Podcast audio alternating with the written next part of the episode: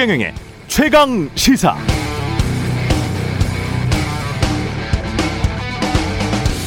네, 4월 산업 생산과 소비, 설비 투자가 모두 전월 대비 감소했습니다. 이 세 가지 지표가 동시에 줄어든 것은 2020년 2월 이후 2년 2개월 만입니다. 2020년 2월이면 코로나19가 막 터지고 그 다음 달이잖아요.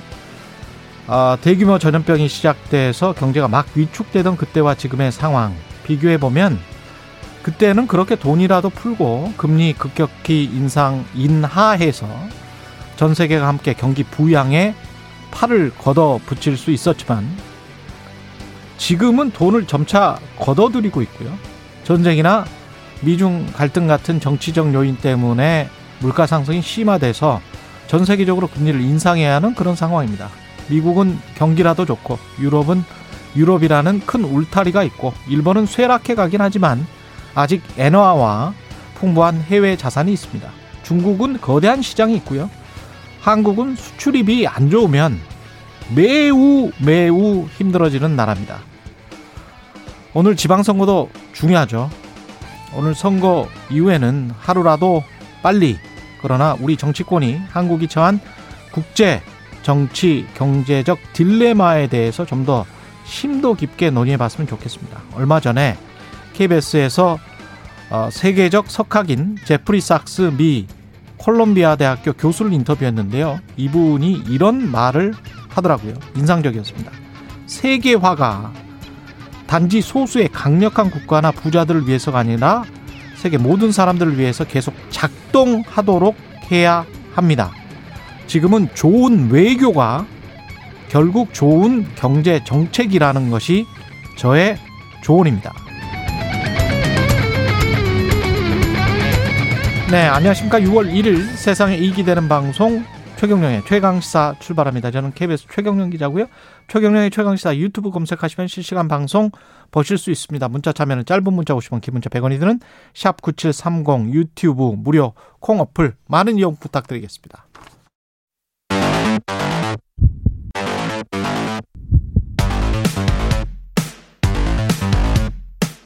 오늘 아침 가장 뜨거운 뉴스 뉴스 unboxing 네, 뉴스 unboxing 시작하겠습니다. 민동기 기자 김민아 시사평론가 나와 있습니다. 안녕하십니까? 안녕하세요. 예, 지방선거 오늘 지금 뭐 시작을 했겠죠. 조금 예. 전인 오전 6시부터 오늘 오후 6시까지 이제 투표소에서 투표가 진행이 되고요. 코로나19 확진자는 일반 유권자가 투표를 마친 오후 6시 30분부터 1시간 동안 투표를 할 수가 있습니다. 광역단체장하고 보궐선거 당선인은 오늘 자정쯤이 돼야 윤곽이 드러날 것으로 보이고요. 만약에 박빙인 지역 있지 않습니까? 이곳은 아마 내일 새벽에 이제 당선인이 가려질 것으로 보입니다.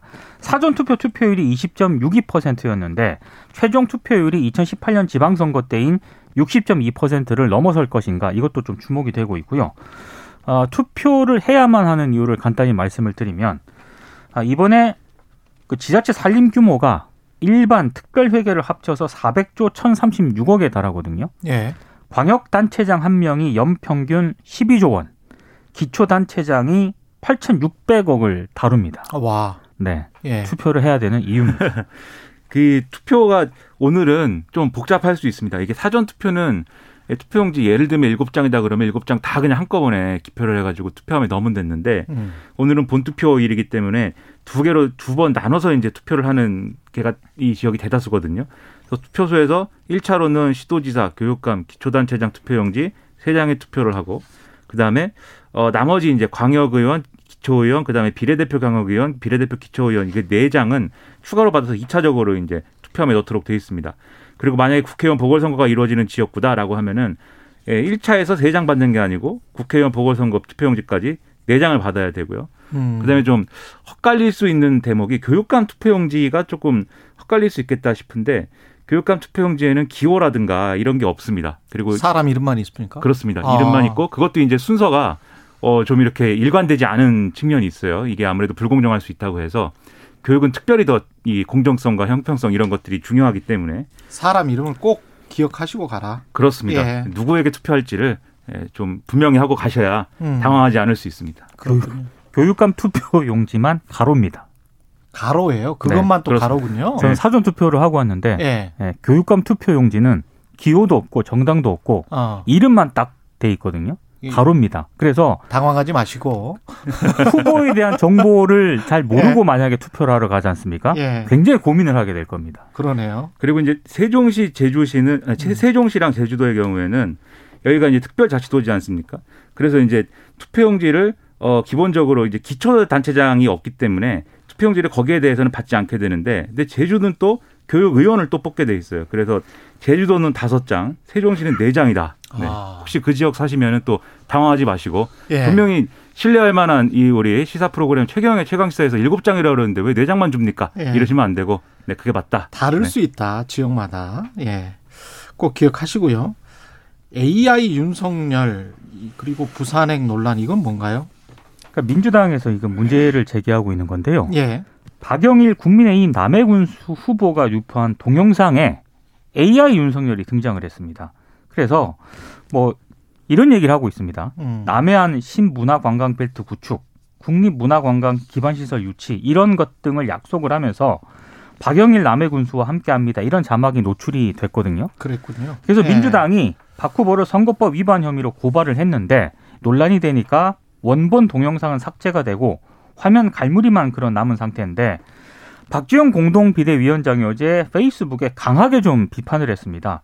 이거는 선거법 253조 성명 등의 허위 표시죄 위반이 명확하다. 즉각적인 수사를 촉구를 했고요. 이 과정에서 뭐 대통령 탄핵까지도 가능한 중대 사안이다. 이렇게 얘기를 했거든요. 그러니까 지금 국민의힘 쪽에서는 뭐 이준석 대표가 어제 긴급 기자회견까지 열었는데 음. 이건 대선 불복이다. 그리고 오히려 낙선 목적의 허위 사실 유포라고 하면서 이제 에, 고발을 하면서 맞, 맞불을 지금 놓은 그런 상태입니다. 예. 이 논란이 된 영상은 대선 때 AI 윤석열이 유행을 하지 않았습니까? 그때 무슨 선거 운동 한다고 그랬었잖아요. 그렇습니다. 그래서 경남 남해 지역 공약을 소개하는 그런 내용에 음. 박영일 후보와 함께합니다라는 그런 자막이 들어간 형식입니다. 아. 예. 그 AI 윤석열에다가 이렇게 그래픽을 더 씌운 것더 같은 쉬웠다고 지금 일단 생각이 되거든요. 영상이 아. 삭제돼서 이거 영상을 확인을 하지 못했는데 아니면 새로 제작을 하려면 새로 제작은 안 했다는 게 이제 국민의힘 쪽의 설명이고요. 예. 그래서 지역 선관위는 이 AI 윤석열 영상이 대선 때 제작이 됐기 때문에 음. 선거법 위반이 아니다라고 일단 유권 해석을 내렸는데 중앙선관위 쪽에서는 어, 지금 이게 약간 좀 생소하다는 지금 입장을 보이고 있어요. 이게 왜냐하면 헛갈리네. 그렇습니다. 예. 사이버과에서 이 문제를 지금 살펴보고 있는 단계인데 당장 답을 드리긴 어려운 상황이다. 오늘 중앙일보 기자에게 이렇게 얘기를 하더라고요. 음. 이게 분명히 논란이 될 수 있는 부분이 있어 보여요. 예를 네. 들면 대선 때 어, 대통령 후보가 이게 AI 이런 건 다 제외하더라도 대통령 후보가 자기 선거 운동하는 영상을 어, 일부분 편집해가지고 지금 이제 어, 후보로 나온 이 지방선거에 후보로 나온 사람이 거기에 아 이거 나도 함께한다라고 하는 자막을 입혀가지고 어디에 올렸다거나 한다. 음. 그게 논란의 소지가 분명히 있죠. 근데 그렇죠? 이거는 어 그 논란의 소지가 있는 것이기 때문에 이제 명확히 판단해야 되는데 일단 선관위는 유권에서 그렇게 했다고 하니까 그건 뭐 어쩔 수 없는 부분이 있을 것이고. 근데 나아가서는 이제 이런 사례도 있지만 AI 윤석열이라든가 이런 것들이 어떻게 활용될 수 있느냐에 대해서도 아직 벌어지지 않은 일에 대해서도 좀 우려가 되는 부분이 있는 거죠. 그때 대선 때도 그런 이야기가 있었죠. 그렇죠. 예. 이게 자칫 잘못하면은 대통령이 하지 않은 말이라든가 그렇죠. 어, 음. 하지 않은 약속이라든가 이런 것들을 막 이렇게 무분별하게 이제 만들어낼 수도 있는 거니까 똑같이 보이니까. 그렇죠. 예. 거기에 대해서 선관위가 앞으로 이제 기술이 너무 발달했으니까 이제 이런 거 어떻게 판단할 거냐 등등에 대해서도 좀 준비를 해야 될 것 같고 음. 그다음에 정치적인 측면을 조금 말씀을 드리면 이게 어, 이 박지원 비대위원장 메시지가 좀 과한 측면도 있어요. 제가 볼 때는 바로 이거를 이 대통령의 책임을 언급하거나 뭐 탄핵을 거론할 문제는 아닌데 허락했거나 알고도 묵인했다면 이 전제는 그렇죠. 있습니다. 그렇죠. 예. 그 전제를 걸고 말한 거긴 하지만 이 음. 메시지가 좀이좀 너무 나간 거 아니냐 이런 우려는 당내에서도 아마 제기가 될 텐데 왜냐하면 이게 박지원 위원장 입장에서는 지방선거를 치르고 있는 당의 대표니까 지지층을 이끌어내기 위해서는 좀 그렇게 센 메시지가 필요하겠다 이렇게 판단했을 수도 있을 텐데 음. 어쨌든 그런 맥락에서 좀 얘기한 거라고 쳐도 첫째 이게 선거에 별로 도움이 되지 않을 것 같고 음. 둘째로 어, 부적절한 측면도 있다. 이 점은 이제 지적이 되고 있습니다. 근데 또 반대쪽에서 이 얘기가 나오니까 바로 또 이준석 대표가 대선 불복이냐 이렇게 해가지고 이것도 역시 또 지지층 결집을 위한 메시지잖아요. 민주당이 대선 불복하고 있다. 음. 어 이거 봐라 탄핵 얘기한다 지금 막 당장이라도 탄핵 국회 다수당이다 뭐 이렇게 가는 거니까 뭐 이런 것까지 고려해서 우리가 이 뉴스를 봐야 전체적으로 왜 이런 논쟁을 하고 있는지를 음. 이해할 수가 있다. 네 이런 얘기입니다. 근데 선관위도 그렇고요, 국회도 그렇고 이거 대비를 좀 해야 될 것 같아요. 맞습니다. 왜냐하면. 이 A- 지금 당장의 문제는 마이너한 그렇죠. 작은 문제였던 것 같은데. 예. AI라든가 이른바 그 딥페이크에 대한 그렇죠. 공직선거법 관련 규정이라든가 처벌 조항이라든가 이런 게 전혀 없거든요. 그렇습니다. 그러니까 앞으로 선거 때 이제 이 문제가 나올 가능성에 대비해서 대비를 좀 해야 될 것 같습니다. 임의로 그리고 어떤 상대 당이랄지 또는 역으로 어떤 정치적으로 언론 플레이를 하기 위해서 뭐 어떤 말하지 않은 것을 말한 것처럼 해서 역공장을 할 수도 있는 거죠. 그렇습니다. 네. 여러 가지 우려가 있거든요. 사실 이런 것들은. 그러니까 뭐 민주당이 이용할 수도 있고 국민의힘이 이용할 수도 있고 정의당이 이용할 수도 있고 아니면은 그냥 일반 사람이 이용할 수도 있어요. 그게 가장 우려가 되는 거예요. 일반 유권자들이 네. 뭐 이러면 아주 골치 아파지는 거거든요. 그렇죠. 네. 예. 그리고 그걸 많은 사람들이 보고 믿어버리면 그러면 이게 신뢰가 없어져 버리는 거예요. 우리가 마치 KBS 원본 뉴스가 있는데 그 원본 뉴스를 마음대로 가지고 가서 일부 단어들만 짜깁기를 해서 편집해 가지고 마치 KBS가 보도한 것처럼 할 우려 때문에 그것 때문에 그 뭐랄까요 KBS 뉴스랄지 KBS 다큐멘터리랄지 이런 것들에 관한 저작권이 있는 것처럼 이런 것들은 조금 좀 고민이 필요합니다. 예. 최경영 기자의 오프닝도 예. 예, 페이크로 만들 수가 있습니다. 그렇죠. 네. 아 이- 그렇죠. 네. 아 충분히 그게 가능해요. 가능합니다. 유튜브에서. 예. 유튜브에서 사람 그그 사람의 뭐 수백 시간인가 제가 들었는데 그런 업체를 그걸 모아 가지고 음. 그냥 타이핑 쳐서 그대로 해 버리면 저 사람이 말한 것처럼 돼 있어요. 네. 근데 네. 실제로 사실 미국에서도 한 2017년, 18년 뭐 이렇게 지나면서 예, 이게 뭐 이 인터넷에서 화제도 되고 그랬거든요. 예를 들면 오바마 대통령이 뭐 맞아요. 이렇게 예. 맞습니다. 과격한 말을 막 한다든지. 예, 그리고 가짜 뉴스가 논쟁이 된 것도 이제 그 시기고 맞습니다. 예. 그다음에 그 가짜 뉴스가 그럼 어디서부터 시작된 거야? 어떤 불순한 정치 세력이 만든 거야를 찾아보니까 아까 이제 예로 든 것처럼 정치적인 맥락하고는 관계없이 어떤 저기 다른 나라에 사는 어떤 사람이 맞아요. 그냥 돈 벌려고 만든 그런 가짜 뉴스가 아 이런 파장을 일으켰다 뭐 이런 것도 있었거든요. 러시아 그래서 뭐 러시아의 뭐 해킹 그렇죠. 뭐 이런 네. 이야기도 나오고 그러잖아요. 이게 미국 남의 일이 경우. 아닐 수 있기 때문에 예. 준비를 해야 됩니다 우리 또. 음. 대통령이 부산을 찾아서 세계 박람회 유치 총력전을 강조했습니다. 그러니까 27회 바다의 날 기념식에 참석을 했고요. 그리고 끝나고 나서 이제 자갈치 시장에서 상인들하고 이제 간담회를 가졌거든요. 예. 오후에는 부산 엑스포 유치 관련 일정으로 채웠는데 민주당 얘기는 지방선거 하루 전에 대통령이 이렇게 부산에 가는 거 이거 선거 개입 아니냐 이렇게 비판을 하고 있는데 음. 일단 대통령실 쪽에서는 만약에 선거를 염두에 뒀다면 국민의힘이 더 어려운 지역에 대통령이 가지 않았겠느냐 그리고 대통령이 취임 첫 해 바다의 날 행사에 항상 참석을 해왔다 이렇게 음. 강조를 하고 있습니다. 근데 저는 이제 첫째로 대통령이 바다의 날 행사에 이제 참석한 것 자체는 당연히 지역 일정이 있는 건데 지방선거를 앞두고 있다고 해서 모든 지역 일정을 뭐 안 할 수는 없는 거니까 저는 그건 충분히 이제 어 있을 수 있는 일이고 할 수 있다고 보는데 그런데 이 행사의 내용이나 이런 것들은 선거를 의식하는 뭐 나름의 조치나 이런 것들도 필요했다고 봐요. 예를 들면 시장에 가서 이제 뭐 맛있는 거 이렇게 해산물들 많이 이제 어 이 만지고 또 일부는 먹고 뭐 이렇게 했는데 또 이제 윤석열 대통령 먹는 거에 항상 진심이니까 그런 부분에서도 이제 저는 뭐 그렇게 시장 가서 이제 먹는 것들은 좋은 모습이라고 생각합니다. 예. 근데 지금 아무래도 선거 구도라는 게 새로운 정부에 이제 힘을 실어줄 거냐 뭐 이렇게 하면서 이- 이 어- 어떤 선거의 경우에는 뭐 윤심을 등에 업은 후보가 이기느냐 뭐 지느냐 뭐 이렇게 노- 이 논의가 진행되고 있는데 예. 이게 사실 이제 성 시장에 가가지고 뭔가 이렇게 시식을 하거나 먹거나 이런 거는 마치 이제 선거 운동의 일환인 것처럼 비춰질 수 있는 그런 측면들이 분명히 있거든요. 음. 그래서 이런 행보보다는 좀 더 이제 정책적인 어떤 행보에 이렇게 좀 힘을 싣는 그런 메시지였으면 어땠을까? 그랬으면 좀 논란을 최소화할 수 있지 않았을까? 이런 아쉬움은 좀 생각이 듭니다. 그 바로 옆에 바로 옆 지역은 아니지만 그 경북 울진이나 이쪽에 불 났었잖아요. 그렇죠. 예. 그쪽을 이렇게 부산을 갔더라도 예정된 행사 때문에 부산을 갔더라도 울진도 방문해서 불 진화 작업 잘 되고 있는지 그런 것들도 좀 격려를 하고 그게 또 민생 더 찾는 거고 그게 대통령의 모습이 아닐까 싶어요. 네. 뭐 가가지고 자갈치 시장 너무 이거는 약간 좀 우리가 이거를 이제 저널리즘에서 포토옵이라고 하지 않습니까? 네. 포토 오퍼추니티라고 해서 사진 찍을 기회를 사진 기자들한테 주고 그거 가지고 사실은 정치적으로 이제 선전을 하는 거거든요. 정치인들이. 그래서 이걸 좋은 저널리즘이라고 보지도 않고 그런 기사를 많이 쓰는 쓰는 언론사를 좋은 언론사라고 보지도 않습니다. 근데 이제 한국 같은 경우는 권위주의 정권에서 지금 한 2, 30년밖에 안 됐기 때문에 과거에 하던 것을 그냥 계속 따라하는 것 같은 그런 게 아직도 있어요. 이게 무슨 민주당 정부도 그랬고 과거에 지금 국민의힘 정부도 그랬었고 다 근데 이게 아직까지도 계속 이런 식의 정치를 하는 거는 음. 한번 생각을 해보세요. 이건 그 가서 사진 찍고 뭐 이렇게 언론에 나고 그게 뭐 좋은 모습으로 비춰지고 그거는 아닌 것 같습니다. 저는 예. 바로 옆에 경북 울진이나 이런 데 가서 그 굳이 또 그것도 가서 이제 뭐 사진 찍으려고 하지 말고 정말 챙겨보는 그런 모습들을 보여주는 게 훨씬 더 낫지 않았을까요? 네. 인사정보관리단이 법무부 신설한 어 법무부 그 안에 인사정보관리단 신설하는 방안 국무회의에서 통과가 됐습니다.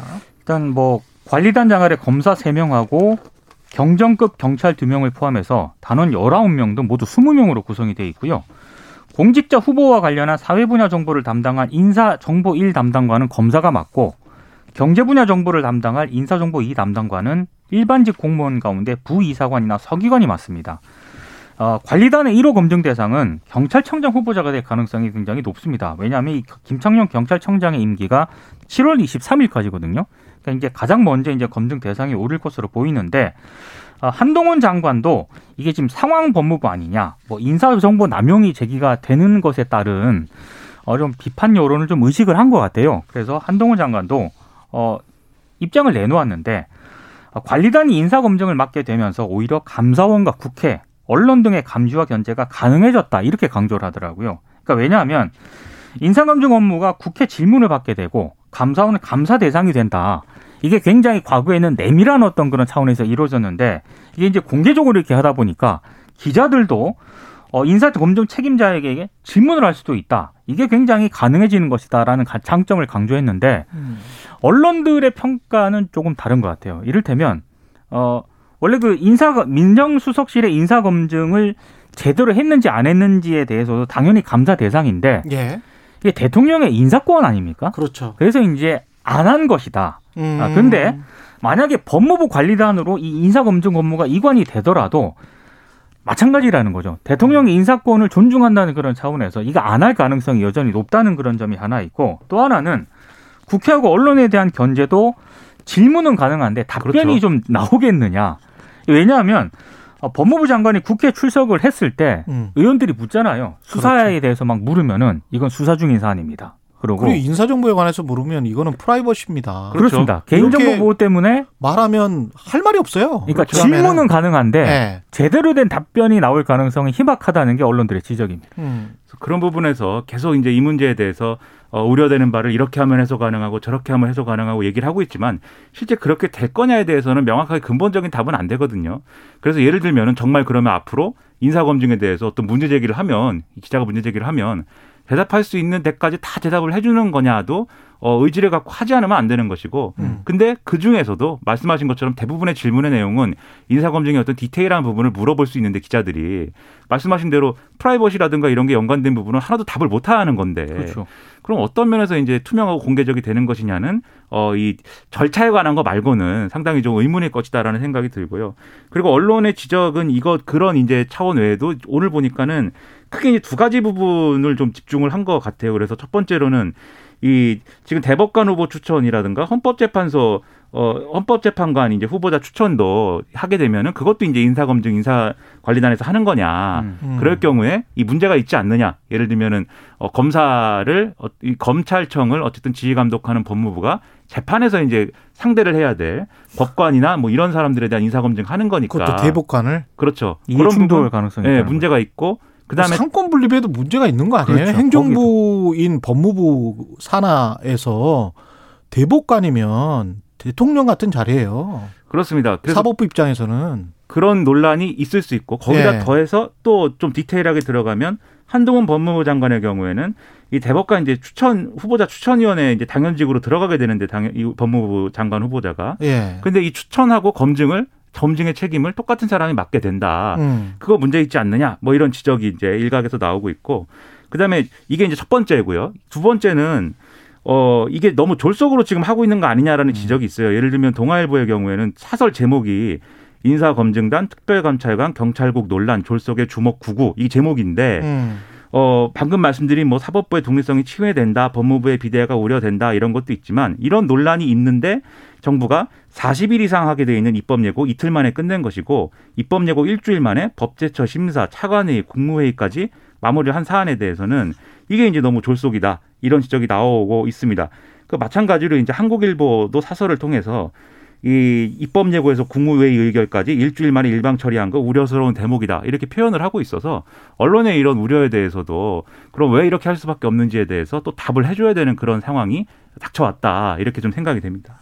이 시행령 정치라는 게 있지 않습니까? 그렇죠. 대통령 되면은 국회 통과해서 법 바꾸기가 굉장히 좀 지난하잖아요. 그 과정이 싫어서 시행령만 이렇게 슬쩍 바꿔가지고 본인이 하고 싶은 것들을 그냥 다 일사천리로 처리해 버리는 그런 어떤 행태가 박근혜 정부, 문재인 정부 다 있었는데 윤석열 정부도 지금 사실은 이 과정이 똑같은 거를 하고 있는 거예요. 그러니까 시행령 말씀- 정치를. 음, 말씀하신 부분은 이런 거죠. 음. 어, 지금 이제 정보조직법상에 법무부의 업무 중에 인사검증이나 이런 게 포함되어 있지 않는데 네. 인사혁신처가 맡고 있는 이 업무 권한을 법무부에 위임할 수 있다라는 시행령을 근거로 해가지고 음. 그 시행령을 적용하는 방식으로 이 문제를 돌파하고 있는데 그게 이제 말씀하신 대로 그렇습니다. 시행령 정치다 이런 비판도 같이 나오고 있는 겁니다. 예. 한동훈 법무부 장관을 향한 검사들의 충성 경쟁 내부에서 이런 것도 하는군요. 아, 근데 이거 저 한겨레가 보도한 내용인데요. 예. 그 지난 15일 검찰 내부 게시판이죠. 이 플러스에 사직 인사를 올렸거든요. 예. 근데 어제 오전 기준으로 330개 정도의 댓글이 달렸습니다. 330개. 그러니까 한 검, 전국 검사들의 한 15% 정도가 댓글을 달았다는 그런 얘기인데 어 뭐 아쉬움을 토로했을 수도 있는데요. 예. 뭐 이런 부분 이런 댓글 같은 경우에는 조금 민망합니다. 이를테면 예. 이런 겁니다. 얼어 죽더라도 겹불을 쬐지 않아야 하고 굶주려도 풀은 먹지 않는 호랑이가 되어야 하는 검사의 모범을 보여주셔서 뭐 진심으로 감사드립니다. 이런 댓글이 있다라고 합니다. 표현이, 표현이 시적입니다. 그렇습니다. 네. 호랑이는 근데 풀을 먹는 동물을 먹기 때문에 그렇죠. 간접적으로 풀을 섭취를 또 하고 있어요 호랑이는. 네. 네, 이런 뭐 댓글을 그렇게, 그렇게 네. 되는 거예요? 아 그렇습니다. 아, 네. 그렇게 되는 거군요. 이런 댓글을 예. 검사가 다는 것도 적절하지 않은 것 같고요. 예. 그리고 댓글을 쓴 검사들이 주로 이제 장관과의 근무 연을 좀 강조를 한다거나 아, 그래요? 아니면 뭐 에피소드 등을 들면서 검사로서의 한동훈 장관의 업적을 칭송한다거나 예. 이런 댓글들이 종종 많이 보였다라고 하는 게 한겨레 보도거든요. 그러니까 이게 좀 지나친 충성 경쟁이 벌어지고 있는 것 아니냐라고 하는 게 핵심입니다. 재밌네. 근데 예. 예, 이게 이제 그냥 뭐 검사들이 댓글 단 얘기다라고 하면 이제 뭐 참 재밌다 검사 검사 문화는 재밌구나 이렇게 예. 하고 넘어갈 수도 있겠는데 근데 여기서 플러스 좀 어, 좀 우려가 되는 부분이 지금 검찰총장 후보 추천이나 이런 것들이 작동을 하지 않고 있어서 그렇죠. 예. 음. 검찰총장이 언제 생길지 지금 기약할 수가 없거든요. 예. 근데 그러면 이제 이 지금 이 주기적으로 하는 거, 이 고위 검사 인사나 이런 것들이 닥쳐오지 않습니까? 그러면 사실 이전에는 이전에 한 법무부가 한 인사는 뭐 검사들이 막이 고위 검사들이 그만둔다고도 했고 사표도 내고 뭐 이래가지고 좀 불가피한 측면도 있었는데 음. 검찰총장이 없는 상황에서 이 검사 인사 할 거냐?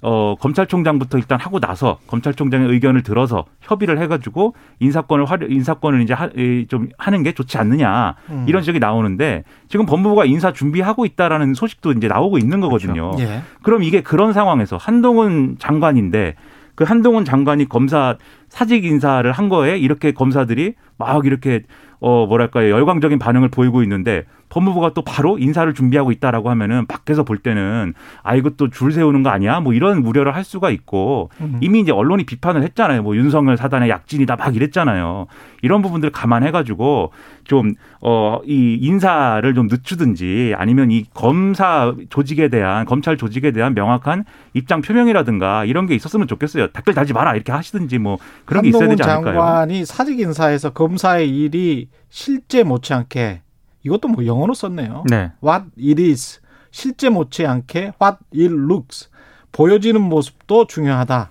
검사들이 이렇게 댓글 달면서 어떻게 검사들이 보여질지 외부에 어떻게 비칠지 99만 원 세트로 비칠지 어떨지 그 생각을 좀 해보세요. 네, 검사들 네. 댓글단 검사들이 한동훈 장관의 이 사직 인사 있지 않습니까? 예. 여기에 반하는 행동을 하고 있습니다. 아유 뉴스 unboxing 민동기 기자. 한숨으로 끝났네요. 예. 좀 한심하네요. 예, 민동기 기자 김민아 평론가였습니다. 고맙습니다. 고맙습니다. KBS 일라디오 최경영의 최강시사 듣고 계신 지금 시각 7시 45분입니다.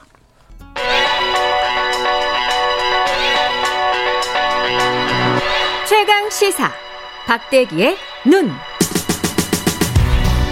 네, 박대기의 눈 KBS 박대기 기자 전화로 연결돼 있습니다. 안녕하십니까? 네, 안녕하십니까. 예, 오늘 뭐 휴일이어서 전화로 연결돼 있습니다.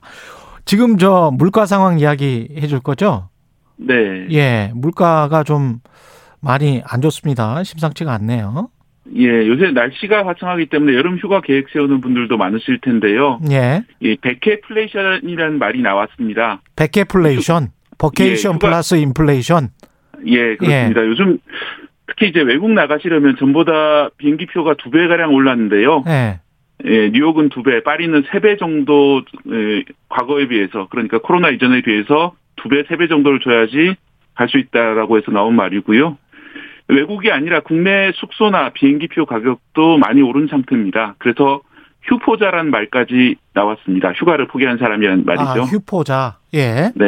음. 그리고 이제 여행을 포기하고 집 근처에서 밥 먹으러 가도 점심값이 많이 올라서 lunchflation이란 말까지 나왔는데요. 음. 네, 냉면가 같은 경우에는 1년 새 1,000원 정도 올라서 서울의 평균값이 만 원을 넘겼습니다. 아, 마, 뭐 이런 게, 평균 만 예. 원을 넘겼어요? 예. 예, 이게 다 푸틴 때문이라고 해서 Putinflation이라는 말까지 또 있습니다. 푸틴플레이션. 예. 네. 그 꼭 푸틴 때문만은 아닌 거는 같은데 여하튼 푸틴이 더 지펴 놓은 거는 사실이긴 합니다. 이게 지금 정부가 그 민생 안정 10대 프로젝트를 내놨긴 했어요. 이틀 전에. 네.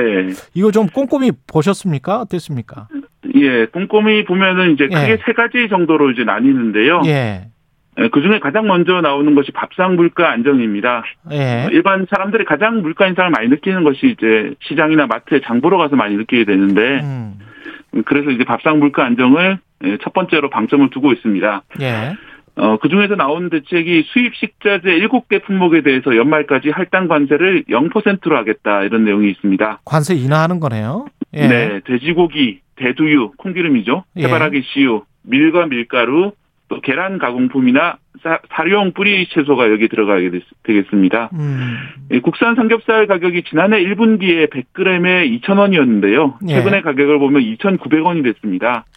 한 45% 정도가 오른 셈인데 이 관세를 낮추게 되면 돼지고기 수입 가격이 20% 정도 내리는 효과가 기대된다 이렇게 발표를 했습니다.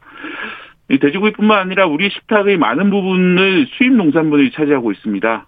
예, 국제 가격이 크게 올랐는데 예, 관세로 좀 해결해 보자 이런 입장인 것 같습니다. 음, 그렇군요. 지금 전체적으로 물가 상승률이 몇 퍼센트 정도 되나요? 5%까지 됩니까? 이번 금요일 날 발표가 되는데 아마 5% 넘을 게 지금 거의 확실시되고 있습니다. 4월 달이 4.8%였거든요. 아, 그래서 그렇군요. 한은 총재나 어제 추경호 부총리도 당분간은 5%대 물가를 보게 될 거다 이렇게 말을 했는데 이 물가가 지난해 같은 달 대비이기 때문에 음, 그렇죠. 한 번 5%로 올라가게 되면은 5월, 6월, 7월 아마 또 그 이후까지 5%의 물가가 아마 이어질 걸로 예상이 되고 있습니다. 그 전년 동기 대비기 때문에 5% 예. 계속 그렇게 가면은 한 해 물가도 그 정도 갈고 사실은 5%라고 이야기를 하지만 체감 물가는 훨씬 더 높을 거예요. 사람들이 이제 느끼는. 예, 아까 말씀드렸던 그 장바구니 물가 같은 생활 물가가 많이 올랐기 때문에 예. 더 많이 체감이 되실 거고요. 예. 예, 또 하나 좀 우울한 점은 아직은 전기요금, 가스요금이 본격적으로 오르기 전인데 아, 그렇죠. 예, 그 때문에 사실은 우리나라 물가가 외국에 비해서 덜 올랐던 면이 있거든요. 그런데 예. 뭐 다들 알고 계시겠지만 한전이 올해 적자가 20조 원이 예상되는 상황에서 음. 아마도 전기요금과 가스요금까지 올리기 시작하면은 음. 물가가 당분간은 상방 요인만 있다라고 보여지고요. 예. 물가가 오른 게 결국 우크라이나 침공에 따른 원자재 가격 폭등, 또 그렇죠. 코로나19 이후에 유동성 과잉, 공급망 불안, 음. 또 중국 봉쇄 등의 영향인데 중국 봉쇄가 조금 풀렸지만 나머지 요인은 그대로 있기 때문에 그렇죠. 아직 해결된 것이 하나도 없는 상황입니다. 음. 그러면 지금 말씀 들어보면 하반기에 더 물가가 오를 수가 있겠습니다. 네, 제가 밀키트를 사서 집에서 밥을 자주 만들어 먹는데요. 예. 이 찹스테이크 2인, 2인분 밀키트 가격이 올해 초에는 12,000원, 13,000원 정도였는데 지금 15,000원까지 올라와 있는 상황입니다. 예.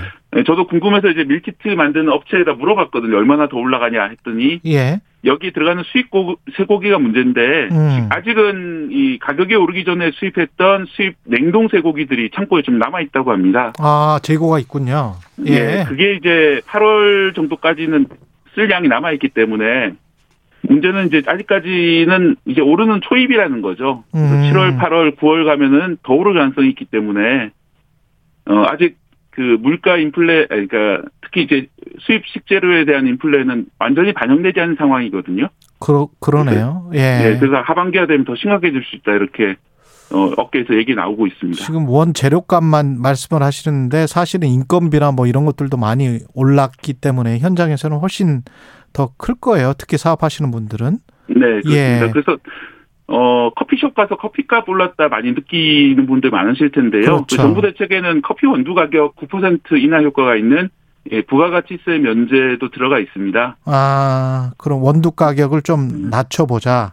네, 그리고 이제 밀가루 가격 좀 낮춰보자 해서 제분업계 밀가루 가격 상승분 70%를 지원하는 내용도 있고요. 음, 네, 다만 이제 이런 것들이 공급자에게 가격을 인하해 주는 그런 효과들을 노린 건데 그렇죠. 이게 실제로 소비자한테 이어질 것인지 음, 예, 그 다음에 이제 이런 인하가 이제 사실 소비자 가격까지 내려가려면 상당히 오래 기간, 오랜 기간 반영이 되거든요. 아까 말씀드린 그렇죠. 것처럼 수입할 때 한참 걸리기 때문에요. 음.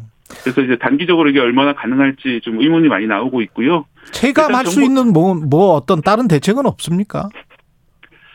어, 일단 체감할 수 있는 거는 두 번째 대책이라고 할 만한 생계비, 생계비 부가, 부담 경감이 되겠는데요. 예. 2학기 학자금 대출 금리를 1학기 수준으로 동결하겠다는 내용이 들어가 있습니다. 어, 올해 상반기 학자금 대출이 1.7%로 좀 낮은 편이었는데 예. 2학기까지 유지하겠다 이 부분에 음. 대해서는 좀 많이 체감이 되실 것 같고요. 또 그리고 승용차 개별 소비세도 30% 감면을 6개월 연장한다는 내용이 들어 있습니다. 음, 그렇군요. 일단 이런 것들 그 다음에 또 확실히 도움될 만한 대책은 어떤 게 있을까요? 네, 5G 중간 요금제가 이제 나오게 됐는데요. 음, 그동안 식기가 요금제가 5만 원대고 그다음에 그다음에 좀 더 쓰려고 하면 110기가 요금제가 바로 넘어갔거든요. 7만 원대까지 올라가기 때문에 예. 그 중간 요금제가 필요했다 이런 지적이 많았는데 이번에 어, 출시를 유도한다는 방침이 나왔습니다. 하지만 실제로 요금이 얼마나 저렴하게 책- 책정될지 좀 의문이 아직까지 나와 있는 상황이고요. 예. 어, 이게 이제 실제로 시행이 된다면 보통 쓰시는 분들이 20기가 정도 쓰기 때문에 음. 요금 인하 효과는 좀 기대할 수 있을 것 같습니다. 아, 시간이 거의 다 돼서 혹시 뭐 꿀팁 같은 거 없어요? 꿀팁. 어, 이제 2년 약정으로 스마트폰 구입한 뒤에 계속 사용하는 분들이 많으신데, 예. 그럴 때는 이제 선택 약정 1년을 신청하시면은 25% 요금을 감면받는데 모르는 분들도 많이 계십니다. 아, 그렇군요. 예, 그래서 혹시 스마트폰 쓴 지 2년 넘었다 하시는 분들은 고객센터에 전화하시면 바로 할인을 받을 수 있습니다. 2년 2년 넘었으면은 25% 요금을 받을 수 있다. 감면 받을 네. 수 있다. 예. 알겠습니다. 박대기의 눈이었습니다. 고맙습니다. 네, 감사합니다. 예, KBS 1라디오 최경령의 최강시사 1부는 여기까지입니다. 잠시 후 2부에서 6일 지방선거 상황 살펴보겠습니다.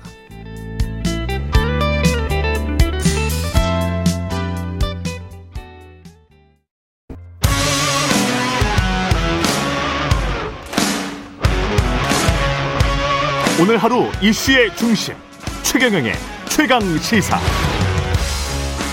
네, 오늘 6일 지방선거 날입니다. 예, 찍어야 될 사람 많죠. 투표 시 유의사항 중앙선관위 공보과 김보람 사무관 연결돼 있습니다. 안녕하세요.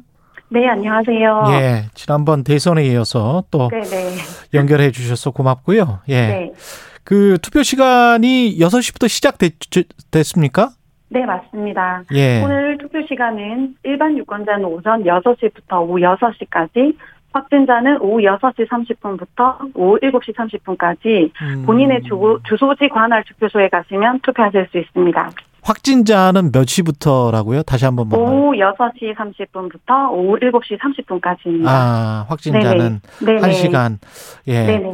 그 지난번에 이제 20.62% 이거 할 때도 사전 투표할 때도 확진자 따로 하고 그랬었었나요? 맞습니다. 이틀 차에 예. 오후 6시 30분부터 오후 8시까지 별도로 투표했었습니다. 그렇군요. 네. 20.6% 62%의 사전 투표율은 어느 정도였습니까? 그게 수준이? 어, 네, 지방선거, 역대 지방선거 최고치라고 이렇게 저희가 표현을 하는데요. 예. 네, 그, 이 20.62%는 사실 이제 사전투표가 좀 편리하고, 그리고 이제 정치 참여 의식도 굉장히 높아진 것을 좀 반영한 결과가 아닌가 생각하고 있습니다. 그렇군요. 이 본투표 오늘 투표까지 포함하면 어느 정도로나 예상하세요? 선관위 쪽에서는? 네.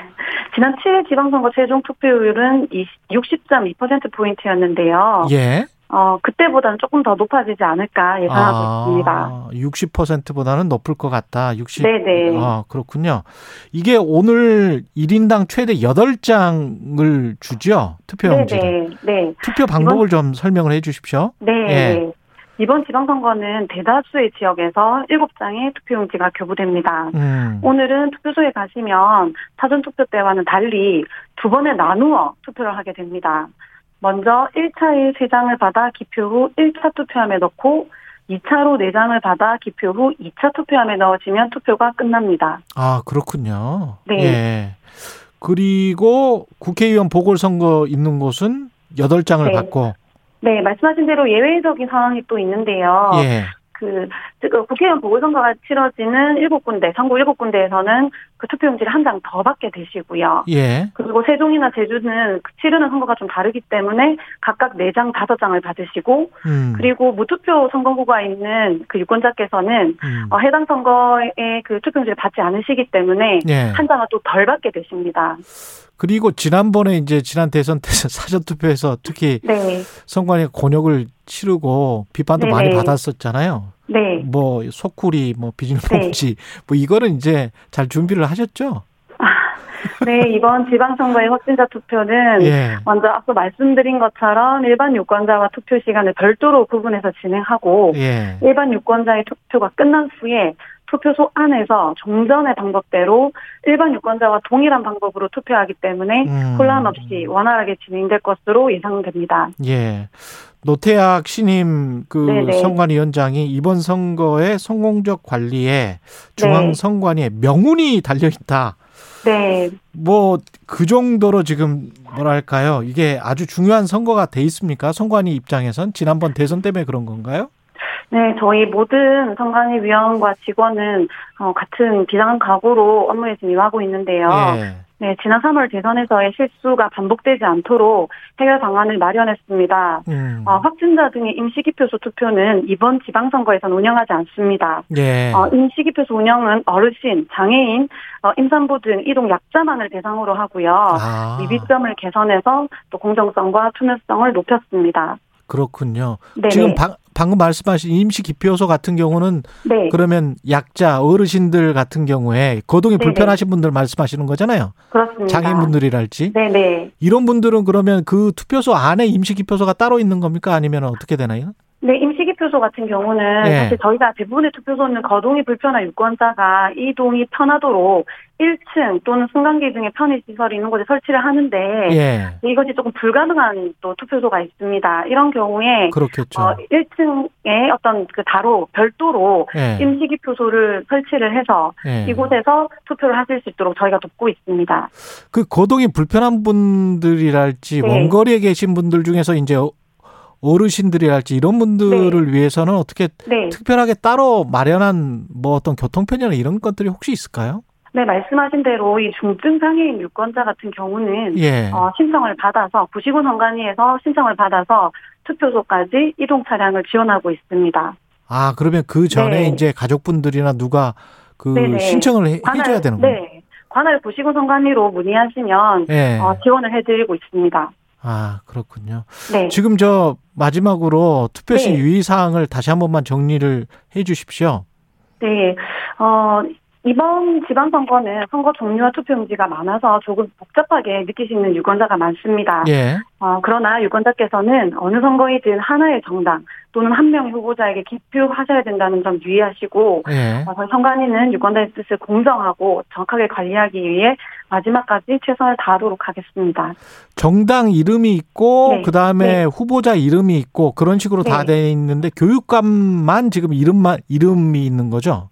네, 그렇습니다. 교육감 선거의 경우는 어, 중립성을 지키기 위해서 정당의 추천을 받지 않고 아. 어, 그래서 이제 기호와 정당명이 없는 투표용지를 어, 인쇄를 하고 있습니다. 그러면 이름 순서 예, 말씀하십시오. 예, 예. 네, 그래서 이름 순서 같은 경우는 예. 어, 이, 이 기호나 정당에 영향을 받지 않기 때문에 어, 시도의 기초 선거구 그 구역별로 어, 교, 이 순환 배열로 저희가 인쇄를 하고 있습니다. 후보자 어. 등록 마감일에 추첨을 통해 그 순서를 마련하고요. 예. 그 순서에 따라서 기초 선거구별로 계속 순환시키면서 인쇄를 하기 때문에 같은 시도, 같은 구시군에 있는 유권자를 하더라도 이 받으시면 투표용지에 교육감 선거 후보자의 순서는 다르게 인쇄가 되어 있습니다. 예. 네, 그래서 유권자께서는 이 경우에 후보자의 이름을 반드시 확인하시고 투표소에 가시기를 바랍니다. 오늘 뭐 개표 결과는 언제나 나올까요? 어, 이번 투표 마감도 그 지난 대선과 마찬가지로 조금 늦게 끝이 납니다. 7시 30분에 투표가 마감이 되기 때문에 예. 그 이후에 각 투표함들이 개표소로 이송이 되게 되어 있습니다. 그렇죠. 그래서 예. 그 지난 지방선거보다는 조금 더 늦게 개표가 끝나지 않을까 생각하고 있습니다. 근데 대통령 선거 같은 경우는 한꺼번에 이제 모아서 하고 네. 표차가 지난번에는 뭐 아주 적기는 했습니다만은 네. 이번 거 같은 경우는 뭐 어디 몇만 명이면은 진짜 숫자가 뭐 한 한두 표 차, 뭐 몇십 표 차 이럴 수가 있으니까 정말 꼼꼼하게 해야 되겠네요. 네, 그리고 말씀하신 대로 예. 여러 장의 투표 용지를, 투표지를 한 투표함에 넣기 때문에 일단 계안부에서 개표소에 가시면 계안부에서 그 투표지를 가르는데도 분류하는데도. 굉장히, 네, 굉장히 시간이 많이 걸립니다. 그러 그러네요. 먼저 네네. 분류를 한 다음에 기계로 네네. 하고 또 사람이 다시 보고 그렇게 되는 육안으로 거죠. 그렇습니다. 네. 예. 알겠습니다. 중앙선관위 공보과의 김보란 사무관이었습니다. 고맙습니다. 네, 감사합니다. 예.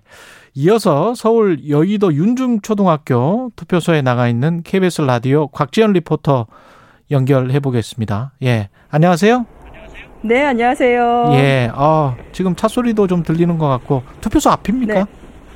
아니요, 저 윤중초등학교 투표소 입구에 서 있습니다. 투표소 입구. 예. 네. 윤중초등학교 자, 제 큰딸이 다녔던 곳인데. 아유, 그럼 여기 지리 잘 아시겠네요. 예. 예. 분위기 어떻습니까? 예. 네, 이제 투표 시작한 지 2시간 정도 지났지요. 예. 이른 아침부터 부지런히 투표하러 나오신 분들 계신데요. 지금 오시면은 대기 시간 없이 바로 투표할 수 있는 한산한 분위기입니다. 아, 이 대시간 투표소 없이. 주변이 예. 네네 아파트 단지예요. 崔 기자님 아시죠? 예. 네.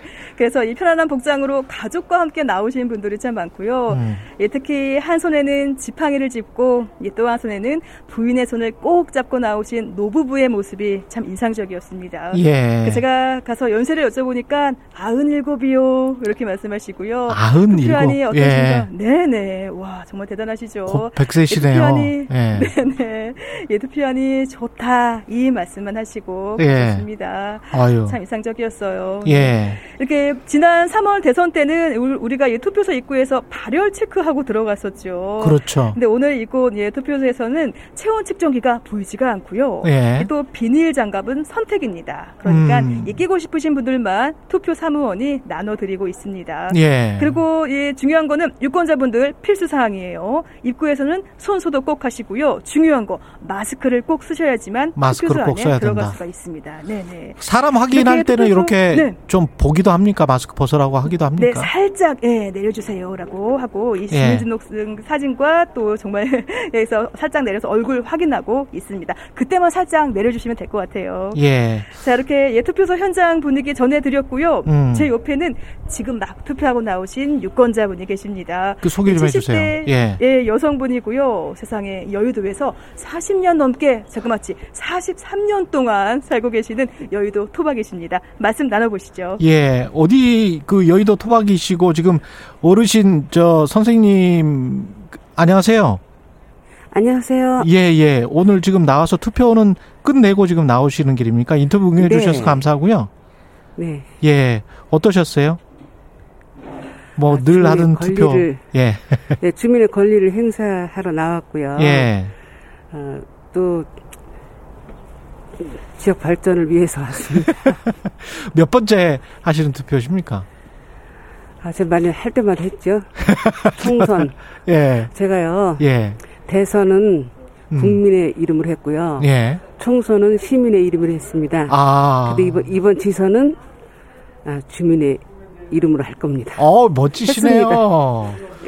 예, 대선은 국민의 이름으로, 총선은 시민의 이름으로, 예, 네. 지방선거는 주민의 이름으로 또, 주민의 이름으로 하는 겁니다. 아, 선거마다 나름의 어떤 정체성을 분명히 갖고 계시는 것 같습니다. 그렇죠. 예. 그래서 주민의 어떤 민생을 해결할 수 있는 그런 후보를 네. 뽑으셨겠습니다. 네. 지역 발전을 위해서요. 예. 공약하고 또 말하고 행동하고 다 이루어질 수 있는 사람. 예. 그런 사람을 선택했습니다. 선생님 연세가 지금 여쭤봐도 될까요? 70, 70살이요. 70세. 네. 예. 그럼 뭐 투표를 못 했던 시기도 있었을 거고 투표를 지금 할 수 있는 권리를 찾게 돼서 이렇게 쭉 한 3, 40년 투표를 하시는 건데 계속 했었어. 계속 예. 했었어요. 그 이후에는 이제 계속 하시는 거잖아요. 예. 네. 이번에 그 어떤 선택 기준은 마, 그 말씀하신 것처럼 민생. 네. 예. 민생 해결이고 또 저기 여의도 아파트가 예. 아, 많이 노화됐거든요. 그래서 아, 재건축에 좀 힘을 실어줄 사람. 그, 그 그런 옆에 사람도. 아파트, 뭐, 광장 아파트 사세요? 미성 아파트 사세요? 미성 아파트. 아, 미성 아파트 사시는구나. 예, 거기 노화 됐죠. 예. 이, 그- 이제 이제 이게 미성 아, 여의도가요. 예. 그 유물화되고 있잖아요.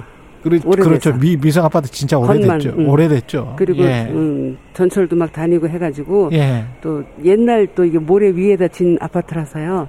아주 위험한 게 좀 많습니다. 잘 부탁드립니다. 예, 예. 누가 뽑힐지는 알 수 없지만 당선자에게 네. 마지막으로 좀 당부를 해주세요. 아 매년 이렇게 말씀하시는 거 보면요. 예. 아우 굉장히 혹하는 그런 저기 말씀들이 많습니다. 근데 예. 그걸 실현 가능성 있는 거를 어, 하셔야 되는데 또 정부 규정 규칙에 따라서 또 틀려요. 또 바뀌어요. 그렇죠. 어? 투표 끝나고 나면 그러니까 또 이- 바뀌죠. 예. 야, 먼저 번에도 손 하나 툭 하면 집값 탁 올라가고, 또 하나 툭 하고 또 변경하면 또 집 톡 탁 올라가고, 손 대면 톡, 옥하고 떠오르는 집값. 이렇게 해갖고 이렇게 집값이 많이 오른 거예요. 생각도 안 하고 막 하셨나 봐. 탓하는 건 아닙니다. 예. 앞으로 발전을 위해서, 음. 아, 점점 이렇게, 예. 이렇게 손 대시더라도, 예. 좀. 잘 많이 손대라. 심사숙고 하셔서, 예. 톡톡톡 해갖고 그러지 예. 마시고, 예. 이제, 아, 잘 부탁드립니다. 네. 자, 이렇게 유권자분 만나봤고요. 오늘 예. 명언 나왔지요. 이 국민의 마음으로, 이 시민의 마음으로, 이렇게 또 주민의 마음으로, 이렇게 다 많은 분들, 유권자분들이 투표하고 계신 거 아닌가 싶습니다. 예. 자, 이렇게 여의도 주민 토박이 우리 70대 김희선님과 대- 대화 나눠봤고요. 감사드리고. 자, 오늘 예. 본 투표는 네, 자신의 주소지에 맞게 반드시 정해진 투표소에서 투표할 수 있습니다. 이 투표 장소 어떻게 확인하느냐? 이 집으로 배송된 투표 안내문에 나와 있고요. 투표 안내문이 없는데 어떡하지? 괜찮습니다. 이 포털 사이트에 내 투표소 찾기, 내 투표소 찾기로 음. 검색하시면 확인할 수가 있습니다. 이 투표로 나오시기 전에 신분증 꼭 챙기시고요. 또 투표소 안에서는 마스크 쓰셔야 되기 때문에 마스크 꼭 챙기시기 바랍니다. 지금까지 서울 여의도 윤중초등학교에 마련된 여의동 제6투표소에서 전해드렸습니다. 오늘 하루 이슈의 중심. 당신의 아침을 책임지는 직격 인터뷰. 여러분은 지금 KBS 일라디오 최경영의 최강 시사와 함께하고 계십니다. 네, 우크라이나 전쟁이 3개월째 접어들고 있지만 양측 간 휴전 협상 가능성 더욱 멀어지면서 장기화 조짐 보이고 있습니다. 100일 가까이 돼가고 있습니다. 지난 3개월. 아, 세계 경제 흐름 신환종 NH투자증권 FICC 리서치 센터장 전화로 연결돼 있습니다. 안녕하세요. 네, 안녕하세요. 네, 휴일에 또 전화 연결해 주셔서 고맙습니다. 네, 반갑습니다. 예. 그 투표는 하셨어요? 네, 미리 했습니다. 아이고, 예, 다행이십니다. 그 금요일이면 지금 100일이 된답니다. 우크라이나 네. 전쟁이. 근데 우리는 지금 뭐 편안하게 이렇게 이야기하지만 사실은 전쟁 당하는 당사자들은 지금 뭐 정말 심각하죠. 덩달아서 네, 그렇죠. 지금 세계 경제까지 심각해졌는데 간략하게 좀 정리를 좀 해주십시오 이번 전쟁. 네, 그, 그 작년 말 올 초에 그 미국의 연준 월가, 뭐 이제 금융기관에서 분석하시는 분들 예상했던 거하고 지금 많이 달라진 게 가장 중요한 게 이 우크라이나 전쟁이죠. 예. 이걸로 유가 급등했고요. 에너지 가격들, 그다음에 음. 광물 가격, 식료품 가격 등등으로 전 세계적인 인플레 이런 부담들을 한 3개월, 4개월 동안 만들어냈고요. 음. 그다음에 경기도 둔화되고 또 침체될 거라는 이런 우려들이 같이 나오면서 어 스태그플레이션이 이제 그 압도하는 거 아니냐 뭐 이런 공포가 이제 어요한 100일 동안에 주요한 화두가 됐다고 볼 수가 있을 것 같습니다. 그 전쟁이 어떻게 보십니까? 오래 갈 것 같습니까? 음, 그, 제 생각에는 저는 좀 오래 갈 거로 보고 있는데요. 아, 그리고 또 중요한 거는 이 전쟁이라기보다는 예, 실은 러시아 제재, 예, 이게 더 중요한 초점이라고 보여집니다. 음, 전쟁이 만약에 금방 끝날 수, 있- 예를 들어서 한 한두 달 안에 끝났다고 쳐도 예, 러시아에 대한 제재는 훨씬 더 강화될 가능성이 높습니다. 이 잔인한 전쟁에 대한 책임을 물어야 되니까요. 근데 지금은 그 유럽연합이 러시아에 대한 에너지 의존도가 높기도 하고 예, 아직 밝혀지지 않은 것도 많기 때문에 음, 어 제대로 지금 제재를 못 하고 있다고 보는 게 맞을 것 같습니다. 그쵸. 가스랄지 석유 같은 경우도 완벽하게 금수 조치를 하고 있다 이렇게 보기는 힘들잖아요.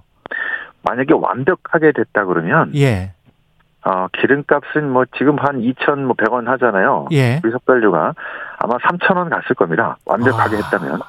유럽연합도 지금 구멍이 숭숭 나 있고요. 예, 인도 같은 나라는 또 루피 루블 직접 결제를 통해서 음, 러시아에서 직접 원유를 또 갖고 오고 있습니다. 예, 등등을 통해서 지금 구멍이 숭숭숭 나 있기 때문에 예. 2,100원이다 이렇게 보시면 될 것 같습니다.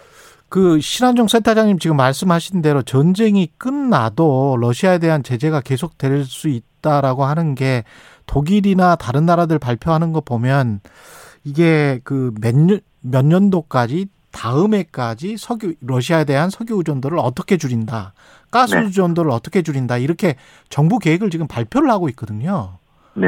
이걸 보면 전쟁이 끝난다고 하더라도 휴전 협정을 하든 어떻게 된다고 하더라도 러시아로부터 그 천연 자원이나 이런 거 의존하는 이 경제 체제를 이유가 좀 벗어나겠다라는 어떤 확고한 결심이 있는 것 같기도 하고요. 맞습니다. 그래서 이 전쟁 전후가 상당히 달라지는 아주 중요한 역사적인 사건이 될 것 같은데요. 예. 이 전쟁 전까지는 경제에 부담을 주는 어떤 정치적인 사건, 국제 정치적인 어떤 이벤트 이런 거를 잘 안 만들었는데 예. 그 바이든과 유럽연합이 이렇게 초강력 제재를 경제가 망가질 거를 알면서도 초강력 제재를 한 거는 어 탈냉전 이후에 만들어진 이 기존 질서를 지금 러시아가 심각한 도전을 통해서 붕괴시키려고 한다. 음. 그래서 지금 경제가 중요한 게 아니고 돈 버는 게 중요한 게 아니고 지금은 이 정치적인 질서, 국제정치 질서 뭐 이런 것들을 막아야 된다. 뭐 이런 것이기 때문에 앞으로는 이렇게 경제가 중심이 되는 게 아니고 예. 정치 경제 또는 국제 정치적인 어떤 이벤트에 의해서 경제가 타격을 받는 이런 상황이 비일비재하게 나올 것 같다는 측면에서 이 전쟁 전과 후가 완전히 달라지는 패러다임이 달라진다고 볼 수가 있을 것 같습니다. 아, 그 KBS 인터뷰에서도 제프리 sak스 교수가 좋은 외교 정책이 앞으로는 좋은 경제 정책이다 이런 이야기를 했더라고요. 네. 이게 그러면 난망이네요. 앞으로 어떤 좋은 외교 정책이 나올 수는 없는 거네요. 그러면. 그, 뭐, 우리나라 혼자 하기는 어렵겠고, 아마 세계는 3파전 정도로 나눠질 것 같습니다. 그 삼파전. 러시아 제재에 집중적으로 투자하고 있는 유럽연합, 미국, 일본, 우리나라 이렇게 포함되겠고요. 예. 그 다음에 권위주의 국가로 지금 러시아를 옹호하고 등등하는 이제 중국이라든가 러시아가 한편으로 되겠고 음. 신흥국들은 인도를 필두로 하는 뭐 브라질, 멕시코, 뭐 중동이든 아, 저기 아시아든 이 신흥국들은 양쪽 다 어느 쪽에도 가담하지 않고 있습니다. 제재에도 동참하지 않고 있어요. 예. 그래서 이런 제- 예전에 신- 냉전 시대 때 제3세계처럼 예. 별도의 세력으로 남을 가능성이 상당히 높습니다. 아. 이렇게 나눠지는 구도화에서 우리 기업들, 우리 또 투자들 이런 것들이 앞으로 변화하는 질서에 따라서 어떤 식으로 가야 될 건지 지금 엄청나게 고민을 하고 있는 거죠. 갑자기 뭐 50년대, 60년대 반동회의 뭐 이런 거 생각나고 맞습니다. 큰일이네요. 이렇게 되면은 기존의 세계화로 짜여진 질서가 경제 질서는 완전히 무너진다는 이야기입니까? 그 길게 본다면 예. 실은 지금 우리가 한 40년 동안의 이 신자유주의 저기 경제 정책에 너무 익숙해져 있어서 그렇죠. 돈 벌고 시장 중심에 효용 중심에 예. 이런 거에 익숙해져 있었지만 실은 역사를 길게 보면은 시장 중심의 그런 때는 별로 없었고요. 그랬죠. 예. 정부, 국가 이게 음. 지금 반복돼 가고 있는데 지난 40년간의 이 신자유주의 질서, 저 경제 정책이 여러 가지 폐해를 나왔기 때문에 코로나 같은 음. 전염병, 양극화, 여러 가지 갈등. 그래서 지금 국가 중심의 경제 철학으로 바뀌는 것도 있고요. 예. 국제 정치 차원에서도 어 45년 저 40년대부터 80년대 후반까지가 냉전이었다고 한다면 음. 지난 90년대부터 이제 한 30년 동안은 그 탈냉전이었지만 지금 다시 신냉전으로 갈 것 같아. 이게 역사가 반복되는 새롭다기보다는 역사가 좀 반복되는 느낌을 더 많이 받고 있다고 볼 수 있을 것 같습니다. 당장 걱정되는 게 인플레이션도 당장 걱정되지만 이렇게 되면 경제 사이즈, 경제 규모, 수출입 교역 규모 이런 것들이 줄어들 가능성 그렇게 되면 우리 같은 경우는 GDP의 절대적인 수준이 지금 수출입 의존도인데 네. 우리로서는 좀 걱정되는 측면이 많네요. 네, 그래서 아마 음. 그 단기적으로는 아마 상당히 부담들이 많이 될 것 같고요. 예. 하지만 또 중기적으로 봤을 때 바뀌어가는 구도화에서 예. 우리가 70년대, 80년대 가장 혜택을 본 나라 중에 하나였거든요.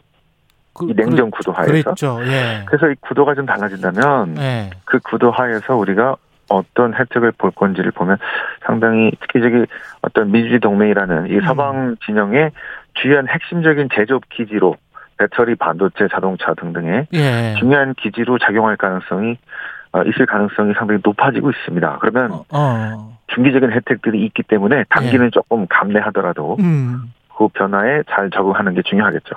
그 시간을 버는 게 중요할 것 같은데 중국에 대한 의존도 아까 지금 유럽과 미국과 한국, 일본의 연합이 있고 중국, 러시아가 있고 신흥국들이 있다면 중국, 러시아가 우리를 대하는 게 과거 같지는 않을 거 아니에요. 특히 중국이. 그렇습니다. 그럴 때 중국이 자기들 시장이랄지 이런 거를 얼마나 내줄 것이냐. 그리고 그 시간 안에 뭐 한 10년이나 20년 안에 우리가 다른 시장을 얼마나 개척할 수 있느냐 이런 것들은 어떻게 보세요? 그게 제일 어려운 것들인데요. 예. 그래서 이 우크라이나 전쟁 전에는 그런 변화가 한 5년에서 10년에 걸쳐서 천천히 만들어지겠다고 생각을 했는데 그랬죠. 지금은 이 러시아의 우크라이나 침공으로 인해서 엄청나게 빨라진 겁니다. 그렇죠. 그래서 예. 몇주 전에 있었던 바이든 대통령이 방한하면서 이제 이슈가 됐던 인도 태평양 경제 프레임 같은 거 예. 이런 것들이 빨라지게 되면서 어 지금 그 기업들로서는 발등에 불이 이제 떨어지는 상황이라서 그렇지. 저희들은 이 우리의 특수성을 좀 양해를 받으면서 양쪽의 양해를 받으면서 최대한의 시간을 변화할 수 있는 시간을 확보하는 게 지금 중요할 것 같고 음. 기업들은 거기에 맞춰서 이제 빠르게 변화를 이제 추진해야겠죠. 예. 우리 당장의 지금 경제 상황은 어떻게 보세요? 4월 통계청 그 발표 산업활동 동향 같은 거 보면 생산, 소비, 투자 이 3대 지표가 다 감소를 했던데. 네, 뭐 산업 생산 줄어든 거, 저 감소한 거는 공급망 그 차질에 대해서 음. 발생한 걸 맞고 예. 소비도 지금 인플레이션이 식탁 물가 보면 엄청나게 올랐기 때문에 소비 전체적으로 줄어드는 건 뭐 당연한 것 같습니다. 예. 그다음에 투자도 이 기업들 같으면 지금 이제 세계가 자꾸 분할되고 자 중국이라든가 이런 투자를 과연 얼마나 해, 해야 되냐 말아야 되냐 이런 문제들이 있기 때문에 예. 너무 불확실한 상황이기 때문에 지금 이제 감소하고 있다고 보고 있겠고요. 음. 음, 이런 추세는 좀 당분간 가지 않을까 싶습니다. 대기업들의 투자들이 막 얘기는 나오지만 음. 이게 지금 상당히 장기간에 걸쳐 될 것들이고 예. 이게 투자가 우리나라에 될지 아니면 미국에 될지 이런 문제들이 남아 있기 때문에 어 당분간은 조금 어려운 상황들이 계속된다고 보여지겠습니다. 예. 아, 그러면 설비 투자도 확 늘어날 것 같지는 않고 소비는 인플레이션 때문에 힘들고 그 다음에 이제 금리 올라가면 또 대출 뭐 이자 갚느라고 그것도 좀 맞습니다. 영향을 미칠 거 아니에요? 미, 미칩니다. 소비에 예. 영향을 미칠 겁니다. 그 다음에 임금 압박도 분명히 있을 거고 이게 소득이 실질 소득이 감소를 하니까 인건비를 올려달라라는 또 노동자들의 요구가 있을 거란 말이죠. 맞습니다. 근데 임금이 예. 잘안 올라가서 지금 문제죠. 다른 건 올라가는데 임금이 잘 안 올라가. 아니 미국은 어떻게 그렇게 임금이 팍팍 올라가고 그렇게 고용률도 그렇고 그 경기는 왜 자산, 그래? 예. 예. 자산 가격이 급등한 그런 효과들이 있어서 예. 그 이제 고용 그 일할 일하려고 하는 구인을 구직을 하려는 한 사람들이 부족한 상태여서 이 역전이 된 상태였고요. 예. 그 구인보다 저 구직이 너무 작아서 적어서 어. 그 이제 어, 실업률도 상당히 낮고요. 그런데 우리는 지금 미국 같은 상황 부의 효과도 별로 없었고 아, 그랬군요. 어, 생각보다. 구인하는 사람이 실은 좀 더 많고 구, 저, 구직을 하는 사람들이 좀 더 많고 아. 여러 가지 차이들이 있어서 미국과 같은 임금 환경은 아니라고 보이고 있습니다. 그러면 우리 같은 경우는 부의 효과도 별로 없었는데 자산 가격은 뭐 부동산 같은 경우는 많이 올랐다고 이제 사람들이 계속 그러니까. 맞습니다. 부동산하고 올랐고 그다음에 주식은 올라갔다 떨어져 버렸고 그다음에 이제 비트코인 같은 또 이제 가상화폐 이런 것들 가다 떨어졌기 때문에 그다음에 금리는 막 올랐고 올라오고 예. 있고 해서 지금 음, 가계 대출 또 가계 특히 이제 젊은 분들의 20, 30대의 이 재정이 조금 상당히 문제가 되고 있는 뭐 이런 상황이라고 볼 수 있습니다. 그럼 개인들은 어떻게 해야 됩니까? 지금 그냥 예적금 성실하게 하고 대출 좀 갚아 나가고 이 수밖에 없습니까? 어 일단은 지금 같은 상황에서는 예. 상당히 불확실하기 때문에 자, 투자는 자산 배분을 하는 게 맞다고 보여지는데요. 예. 자산 배분의 기본은 일단 채권 비중을 늘리는 겁니다. 예. 그런데 2년 동안은 금리가 너무 낮아서 채권을 못 하고 다 주식만 하셨다가 상당히 어려워졌는데요. 그렇죠. 예. 지금이라도 실은 자산 배분은 기본은 이제 채권인데 음. 금리가 높아졌기 때문에 음. 예금을 하셔도 되고 적금이나 그 채권을 하셔도 되는데 예금 금리가 그렇게 높지가 않습니다. 음. 은행들이 지금 급하지 않은 모양이에요. 그래서 시, 시중 금리는 높아졌는데 시장 금리는 예. 예. 금 금리가 낮기 때문에 차라리 예. 채권을 국채도 한 3.2% 나오고요. 어. 회사채 한 4% 5% 나오니까 예. 지금은 이렇게 어 괜찮은 금리 때 투자를 하시는 요런 투자를 많이 하시는 게 좋습니다. 왜냐하면 10년에 한 번 있을까 말까 한 이 저 우리나라 금리가 한 3, 4% 어. 국채가 10년 한 3, 4% 되는 거기 때문에 그렇습니다. 한 예. 10년 전에 예. 그, 저, 우리나라 30, 30년 국채가 있었는데요. 예. 그게 5%였습니다. 어. 지금 그런 거 없잖아요. 그때 그렇죠. 실은 샀어야 됩니다. 다시 돌아오고 있다. 요거. 3.2%가 아마 10년 뒤에는 아마 지금 5% 끝나가고 있습니다. 예, 신환종 NH투자증권 FICC 센터장이었습니다.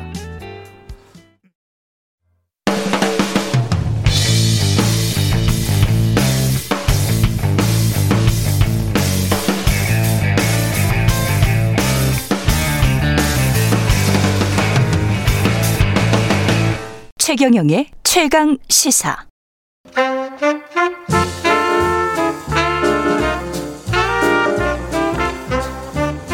세상의 모든 뉴스를 탐구합니다. 김준일의 뉴스 탐구 생활. 네, 화제가 되는 이슈를 깊이 있게 파헤쳐보는 뉴스 탐구 생활.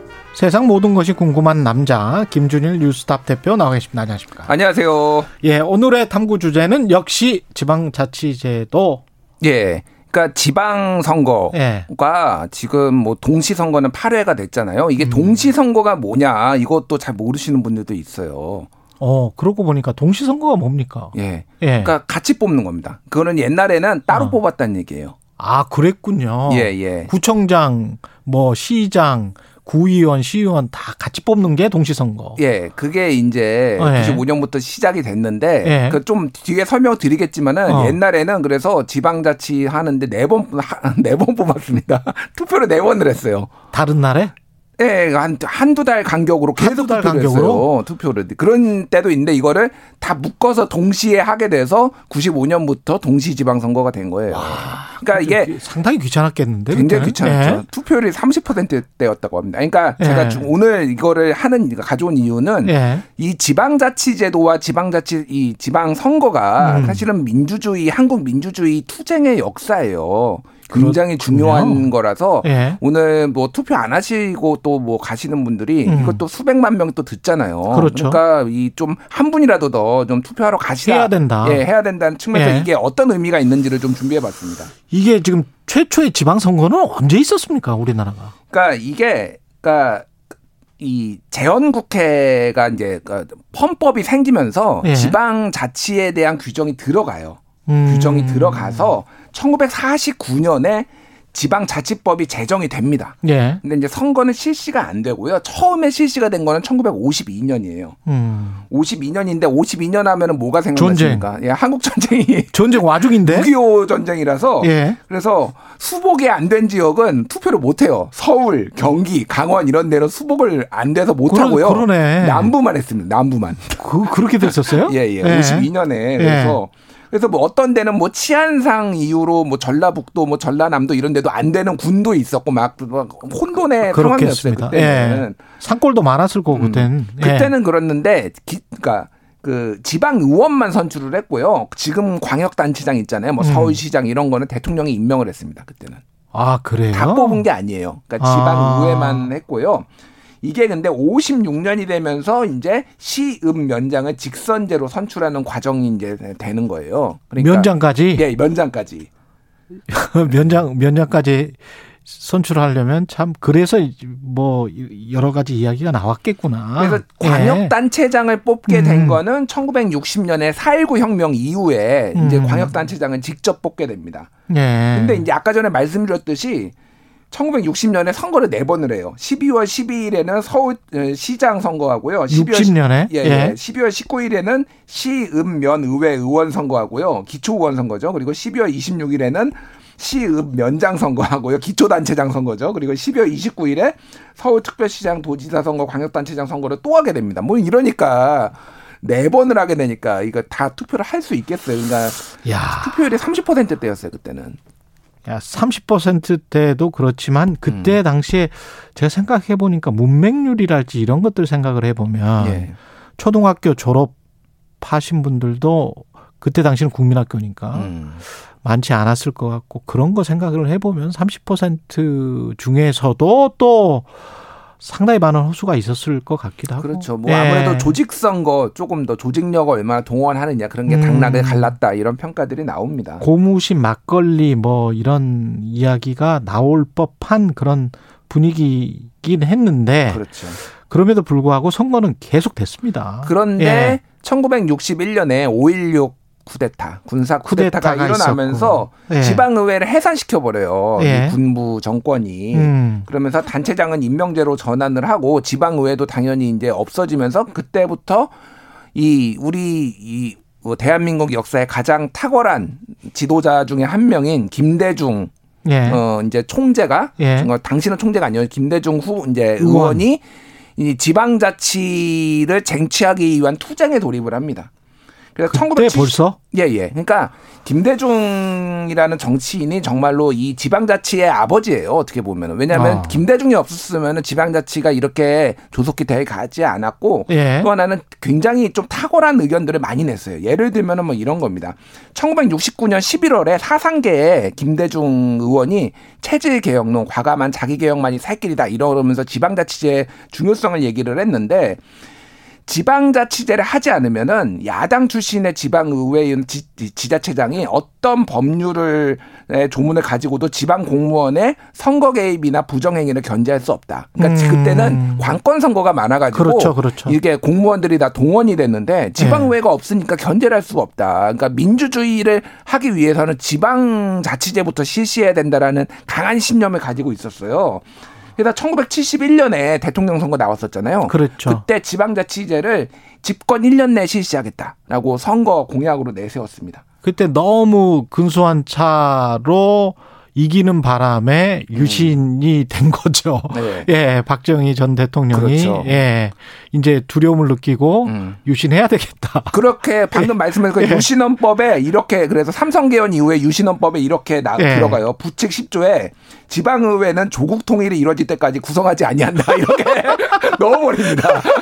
안 하겠다는 이야기네. 안 하겠다는 얘기예요. 안 하겠다는 예, 이야기야. 그러니까 왜냐하면은 어. 지방의회를 하게 되면은 일부 지역은 야당한테 약간 지방 권력이 넘어가게 되고 그러면 이게 전체적으로 선거판에 불리하다라고 그때 당시 집권당은 생각을 했던 거예요. 충분히 아 나중에 대통령 선거나 국회의원 선거까지 영향 미치겠구나 이런 생각을 했구나. 그러니까 안 하겠다. 아예 이런 식으로 유신 헌법에 넣어버리면서 이게 암흑기에 들어가죠.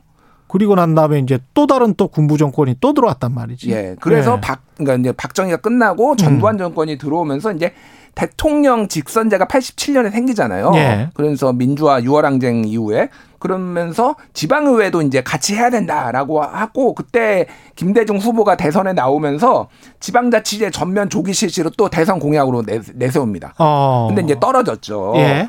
그러면서 이제 그, 그 투쟁의 역사가 그거예요.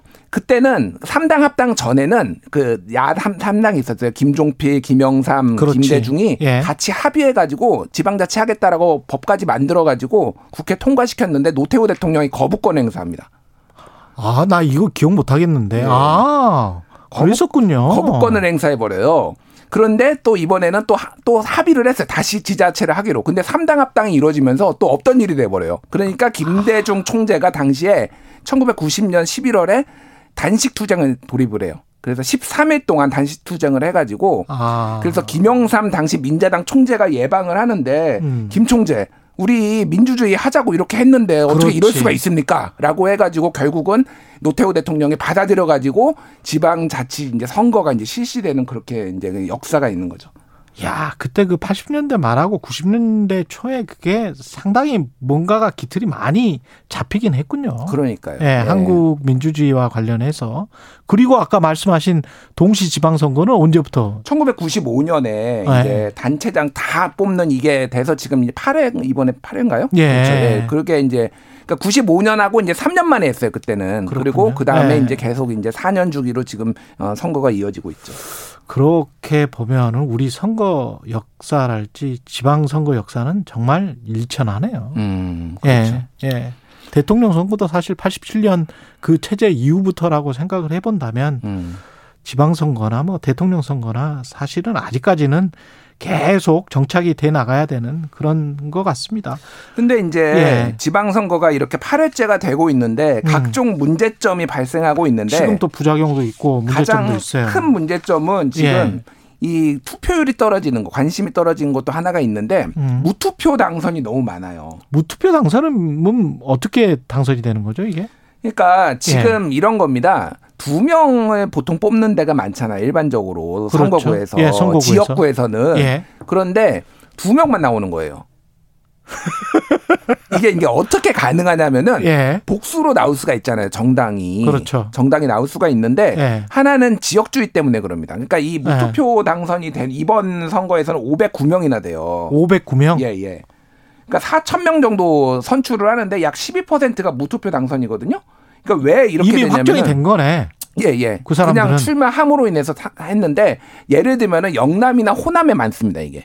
이게 왜 그러냐면은 예. 호남에는 국민의 힘이 나와도 가능성이 없으니까 후보를 안 내버리고 아. 그냥 민주당이 두 명 내버리는 거예요. 그러면은 2인 선거구니까 그냥 되는 겁니다. 영남도 마찬가지고. 영남도 마찬가지고. 서울의 일부 지역도 마찬가지고. 서울도 일부 지역인데 어떻게 하냐면은 예. 한 명씩만 내요.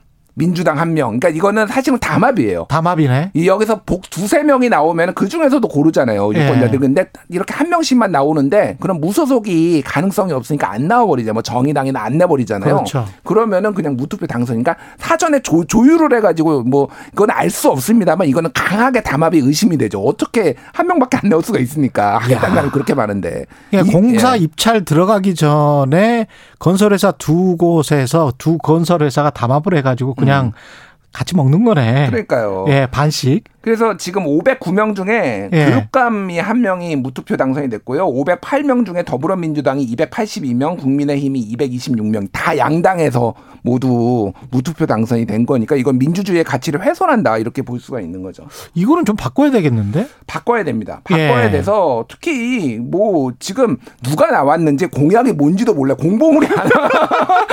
공보물이 와야지 난 사실. 이거 고백하는데 예, 예. 우리 집에 왜 공범을 안 오지? 공범을 나도 못 받아봤어요 아, 지금. 그건 이상한데? 오, 이제- 올 텐데. 왔는데 누가 어디다 버렸나? 아. 최경영이 투표를 못하게 하려는 음모인가 혹시? 아니 다 보내기는 다 보냈겠죠. 그러니까. 선거 운동도 이게 네. 무투표 당선은 선거 운동도 금지가 돼 있고요. 네. 선관위가 공보물을 제공하지 않고 나이, 학력, 재산을 본인이 유권자가 선관위 홈페이지에 들어가서 이 사람을 찾아봐야 돼요. 누가 그거를 하겠습니까, 그거를? 그러니까 한두 명도 아니고. 예, 황당한 거죠. 예. 그래서 최소한 몇 가지 이제 제한을 둬야 되는데 하나는 음. 이제 정의당 쪽이나 이런 또 소수 정당에서 얘기하는 다당제로 그 활성화하기 위해서는 이거를 중대선거구제로 바꾸고 정당에서 한 명씩만 추천을 하고 두 사람 이상 하면은 또 가- 거대 정당만 다 먹으니까 예. 한 명씩만 추천을 하게 되면은 여러 정당이 들어갈 수 있어서 무투표 당선이 안 된다라는 거가 하나가 있고요. 음. 또 하나는 최소한 무투표 당선 사실을 표시를 하더라도 공보물은 주자. 공보물은 주자 뭐 이런 주장을 하는 이게 뭐 더불어민주당의 김병관 의원이라든지 뭐 이런 분들이 이제 법을 발의를 한 게 있어요. 그리고 선거운동 중지를 규정한 선거법 조항을 삭제하자 이게 예전에 자유한국당의 박인숙 의원이 뭐 발의를 하고 그랬는데 어찌됐든 이런 담합은 막을 방법을 조금 창의적으로 좀 네. 생각을 해봐야 될 것 같아요. 그 사실은 좀 좀. 음. 선거 기간이라는 것도 우스운 것 같아요. 선거 기간 안에만 선거 운동을 할 수가 있고 음.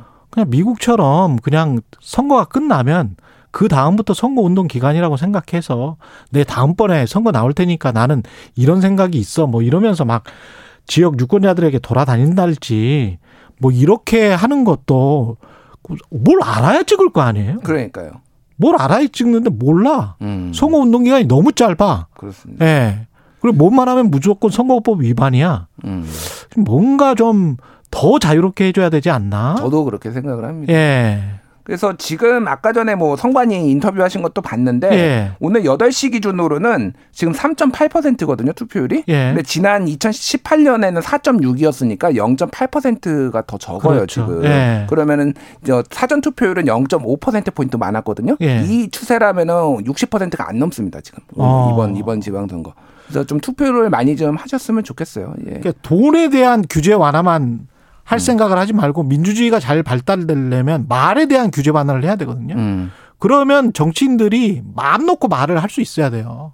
그래서 선거 운동 기간을 특정한 선거 운동 기간을 사실상 뭐 법적으로 딱 규정하는 이 방식이 옳은지에 관해서 다른 외국 사례들을 한번 곰곰이 한번 정치인들 봐보시고 이게 두 당의 담합 시스템으로 계속 갈 수 있는 경우가 있습니다. 이러니까 자꾸 뭐랄까요 무당층이랄지 정치 신인이랄지 발굴이 안 되잖아요.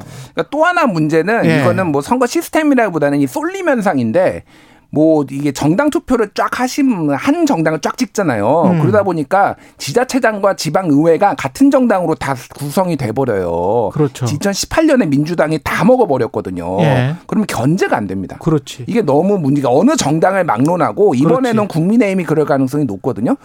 그러니까 그렇게 되면 또 예, 예. 4년 동안 이상한 거 하면 또 뭐 어떻게 또 안 됐다가 그러니까요. 나중에 또 복수 심리로 또뭐 하고 그래서 뭐 이, 게 뭐야? 저는 저 이거는 뭐 예. 제 원칙인데 저는 지자체장하고 지방의회하고 다른 정당을 찍는 거를 원칙으로 하고 있습니다. 아. 예, 왜냐면 견제가 필요하다. 네. 사실 비슷하거든요. 네. 그 지방의회 나오신 분들 비슷하지. 아주 결격 사유가 있지 않는 이상 그래서 네. 다른 정당을 찍어서 최소한 견제는 할수 있게 하는 방식으로 조금 해야 되지 않나. 근데 이거는 뭐 각자의 판단이니 까 네. 각자 어쨌든 오늘 투표 많이 하셨으면 방금 좋겠습니다. 전에 저 김준일 대표가 한 말은 그냥 선거 예측이기 때문에 국민의힘이 그럴 가능성 높다. 이거는 안 돼. 여기 이름 하면 안 어, 돼. 하면 안 되나요? 예, 이거 투표 날이야. 야, 안 돼, 안 돼, 안 돼. 아니, 뭐 시비 그동안- 들어와, 시비 들어와, 안 돼. 아, 예, 안 알겠습니다. 돼. 반성하겠고요. 아니 그동안에 깜깜이 기간 전에 예. 나왔던 거를 예, 보면은 아홉 곳에서 예. 우리 이거 KBS 방송 참석한 거 보면 아홉 곳에서 우세하다고 나왔잖아요. 예, 예, 예. 그러니까 그거를 말씀드린 거예요. 예, 예, 예, 안 됩니다. 예, 좌우지간 안 됩니다. 예, 김준일 뉴스톱 대표였습니다. 고맙습니다. 감사합니다. 예.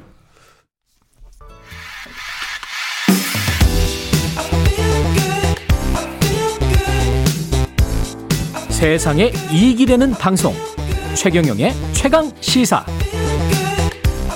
네 우리 시간으로 오늘 새벽에 세계적인 케이팝 그룹 BTS가 미국 바이든 대통령을 만나서 아시아인에 대한 증오 범죄와 차별 문제에 대한 대응 방안을 논의했다고 합니다. 예, 미국 현지 연결해 보겠습니다. 김양순 KBS 워싱턴 특파원입니다. 안녕하세요. 네, 안녕하세요. 예. 회동이 한 2시간 전쯤에 끝났습니까? 네, 바이든 대통령하고 음, 한국 시간으로 새벽 4시부터 5시쯤 넘어서까지 오. 이제 만났으니까요.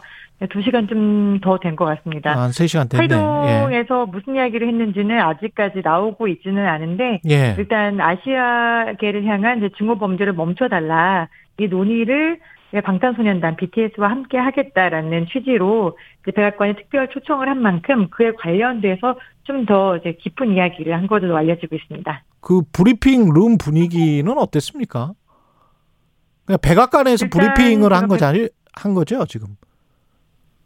네, 백악관 브리핑 룸은 사실 이제 매일 거의 매일 주말을 제외하고는 매일 대변인이 서서 이제 브리핑을 하는데요. 음. 보통 자리가 한 40여 개가 있고 서 있는 기자들까지 합치면은 한 50명 정도가 이제 브리핑 룸을 꽉 메운 채로 진행이 됩니다. 예. 어, 중요한 이슈를 얘기하고 싶을 때 작년에는 이제 백신 같은 것들을 젊은 층에게 좀 더 맞게 하자라는 차원에서 팝 가수를 섭외를 해서 백악관 연단에 세운 적도 있었는데요. 이 한국인이 백악관 브리핑 룸 연단에 선 거는 지금 BTS가 이번에 처음이고요. 아. 네, BTS가 온다는 소식에 굉장히 많은 기자들이 몰렸어요. 평소보다 두 배 정도 많이 와서 한 100여 명 정도의 기자들이 브리핑 룸을 정말 꽉 채웠고 뒤늦게 온 기자들이 문을 열고 들어오려다가 깜짝 놀라면서 아니 도대체 무슨 일이냐 이런 말을 서로 주고받기도 했습니다. 그러면 그 기자들은 사심으로 온 거네. 취재하러. 사심으로 온 기자들 사실 많았어요. 예. 여기 CBS 기자를 만났는데 예. 막 아는 척하면서 제가 어 너 백악관 출입했었나? 사실 나는 의회 담당인데 오늘 BTS가 온다고 해서 일부러 백악관에 왔어 이렇게 얘기하는 예. 이 미국 기자들이 예. 상당 부분 있었습니다. 예. 한국 CBS 아닙니다. 예. 미국에도 CBS 있습니다. 그, 미국의 큰 CBS입니다. 예, 예. 지금 저 왜 이렇게 특별하게 백악관에서 BTS를 초청을 했습니까? 사실 미국에서 개별 그룹을 초청한다는 게 특히 이제 외국인인 거잖아요. 예. 처음 있는 일인데요. 외국인 그룹을 초청하는 게 작년에 바이든 대통령이 작년 5월에 이 아시아계에 대한 증오 범죄 관련해서 정확하게는 이제 코로나로 인한 아시아 증오 범죄, 혐오 범죄 방지법에 서명을 했었어요. 음. 하지만 그 이후에도 이 아시아계를 저격하고 뭐 때리고 또 살해하고 이런 증오 범죄들이 계속해서 일어나고 있습니다. 연원을 따져 보자면은 코로나가 시작되고 이제 트럼프 전 대통령이 코로나 바이러스를 쿵플루라고 하면서 중국 애들이 만들었다. 음. 중국 바이러스다라고 하면서 굉장히 아시아인에 대한 혐오를 많이 드러냈고 이게 어떻게 보면은 굉장한 영향을 미쳤습니다. 의식 속에 혹은 무의식 속의 사람들이 이 코로나가 아시아에서 왔다라는 어떤 증오감 그리고 락다운이 계속해서 반복되는 이 팬데믹 상황에서 오는 그런 걱정과 분노들이 아시아인들을 좀 향한 측면이 있는데요. 이런 가운데에서 바이든 대통령이 이제 아시아계 유권자들의 마음을 잡고 그 다음에 정말 젊은 층에게 쇄신을 하기 위해서 아시아인에 대한 이미지를 쇄신하기 위해서 BTS가 가장 적격이다라고 판단을 한 걸로 알려지고 있습니다. 예. 이게 지금 아시아, 하와이 원주민 태평양 제도 주민 유산의 달을 계기로 초청을 했다고 하는데 이 긴 이름 이게 무- 뭡니까? 그러니까 그런 어떤 달을 따로 지정을 하는 거예요? 네, 미국은 이제 매 달마다 heritage의 달이 있어요. Black, 아. 그러니까 뭐 이제 아프리카계 미국인을 위한 heritage 유산의 달. 음. 이제 5월 달이 지금 AANHPI라고 길게 쓰는데 예. 보통 짧게 줄여서 AAPI라고 합니다. 음. Asian American Pacific Islander라고 해서 음. 아시아계 미국인과 이 태평양 연안에 살고 있는 범아시아 그룹을 통칭해서 쓰는 단어입니다. 아, 그렇군요. 이 사람들의 어떤 달이고 이 사람들의 유산 이거를 좀 기념을 하고 이 사람들을 알아보자. 그러면서 이제 미국에서 같이 좀 잘 살아보자. 뭐 이런 거군요. 네, 맞습니다. 예. 지금 한국 그 미국 같은 경우에 증오 범죄가 얼마나 심각한 상황이길래 BTS를 이렇게 초청을 했을까요? 이게 이제 AAPI 그 아시아 퍼시픽 아일랜더 협회에서 조사를 한 바에 따르면은 예. 코로나가 시작되고 2020년 3월부터 작년 말 그러니까 한 1년 8개월 동안에 그 보고가 된 아시아 증오 범죄로 보고가 된 건수만 만 건이 넘었어요. 그 중에서는 이제 살해당한 사람들도 있고 굉장히 심하게 폭행을 당한 사람도 있고 또 우리가 한국에서 전해지는 뉴스는 보통 한국 사람들인데 저도 여기 근처에 볼티모어에서 한국인 자매분들이 운영하는 이제 주류 가게에서 정말 한국인들만 아시아인들만 돌아다니면서 벽돌로 때려서 거의 죽을 지경에 이르게 만든 그런 사례도 있었고 와. 얼마 전에 뉴욕에서 또 젊은 한인 여성이 귀갓길에 살해되는 일도 있었죠. 예. 이렇게 보면은 개별 개별 건수가 만 건 얼마 안 되네라고 생각하실 수도 있지만 아시아인들은 보통 이런 범죄에 노출됐을 때 신고를 잘 안 합니다. 예. 그리고 영어가 서툰 경우도 굉장히 많고요. 그렇기 음. 때문에 보여지지 않는 이 아시아인에 대한 증오 범죄 건수 훨씬 더 많을 걸로 추산을 하고 있고요. 문제는 이런 것들이 반복이 되면 될수록 사람들의 마음속에서 어 아시아인들에게 정말 문제가 있는 건가? 아시아인들은 저렇게 왜 맞는 거지라는 문제 해결이 되지 않은 상태에서 어떤 나쁜 감정들이 쌓여갈 수 있다는 거죠. 그래서 바이든 대통령 증오 범죄가 지금 엄청 심각해서 이걸 처단하기 위해서 BTS를 불렀다라기보다는 음. 앞으로 어떻게 젊은 세대들에게 좋은 생각, 아시아인들이 어떤 사람이다, 우리가 제대로 알아볼 수 있는 사람, 어떤 것들이 필요할까 싶어서 BTS를 불렀다고 보면 될 것 같습니다. 그 마지막으로 그이 미국 같은 경우에 이 총기 때문에 또 난리가 났잖아요. 텍사스에서 21명이나 숨지고 뭐 이랬었는데 이 미국 총기 문제는 해결이 안 됩니까? 네, 저도 미국에 오기 전엔 총기 문제가 해결이 왜 안 될까 싶었는데 와 보니까 예. 안 되겠더라고요. 사람들 생각이 그렇게 달라요? 예. 서 네. 모두가 무장을 하는 것에 대해서 총기 휴대를 허가한다라는 수정헌법의 조항이 워낙 강력한 데다가 예. 미국의 의회 특성상 양당이 아주 거세게 갈리고 있습니다. 특히 음. 상원은 50대 50이기 때문에 이번에 바이든 대통령 뭐 내일 의회 찾아가겠다라고 얘기했는데 음. 어, 기본적인 신원 조회를 해야 총을 살 수 있게 하는 법안조차도 마련하지 못하고 있는 나라가 미국입니다. 안타깝네요. 예. 김양순 KBS 워싱턴 특파원이었습니다. 고맙습니다. 예, 그리고 방금 저 뉴스톱 김준일 대표가 방송 중에 언급한 내용. 어, 광역단체 17곳 중 민주당이 1, 4곳에서 국민의힘은 9곳에서 우위를 보였다. 이런 이야기 했었잖아요. 여론조사 이야기를 해야 되겠습니다. MBC, KBS, SBS 의뢰로 코리아 리서치, 한국 리서치, 입소스가 5월 23일부터 25일까지 3일간 실시한 여론조사고요. 예, 조사 개요 등 자세한 내용은 중앙선거 여론조사 심의위 홈페이지에서 확인할 수 있습니다. 예. 6월 1일 수요일 KBS 일라디오 최경련의 최강시사 오늘은 여기까지고요. 혹시 BTS 노래 듣고 가나요? 예. 들었으면 좋겠습니다.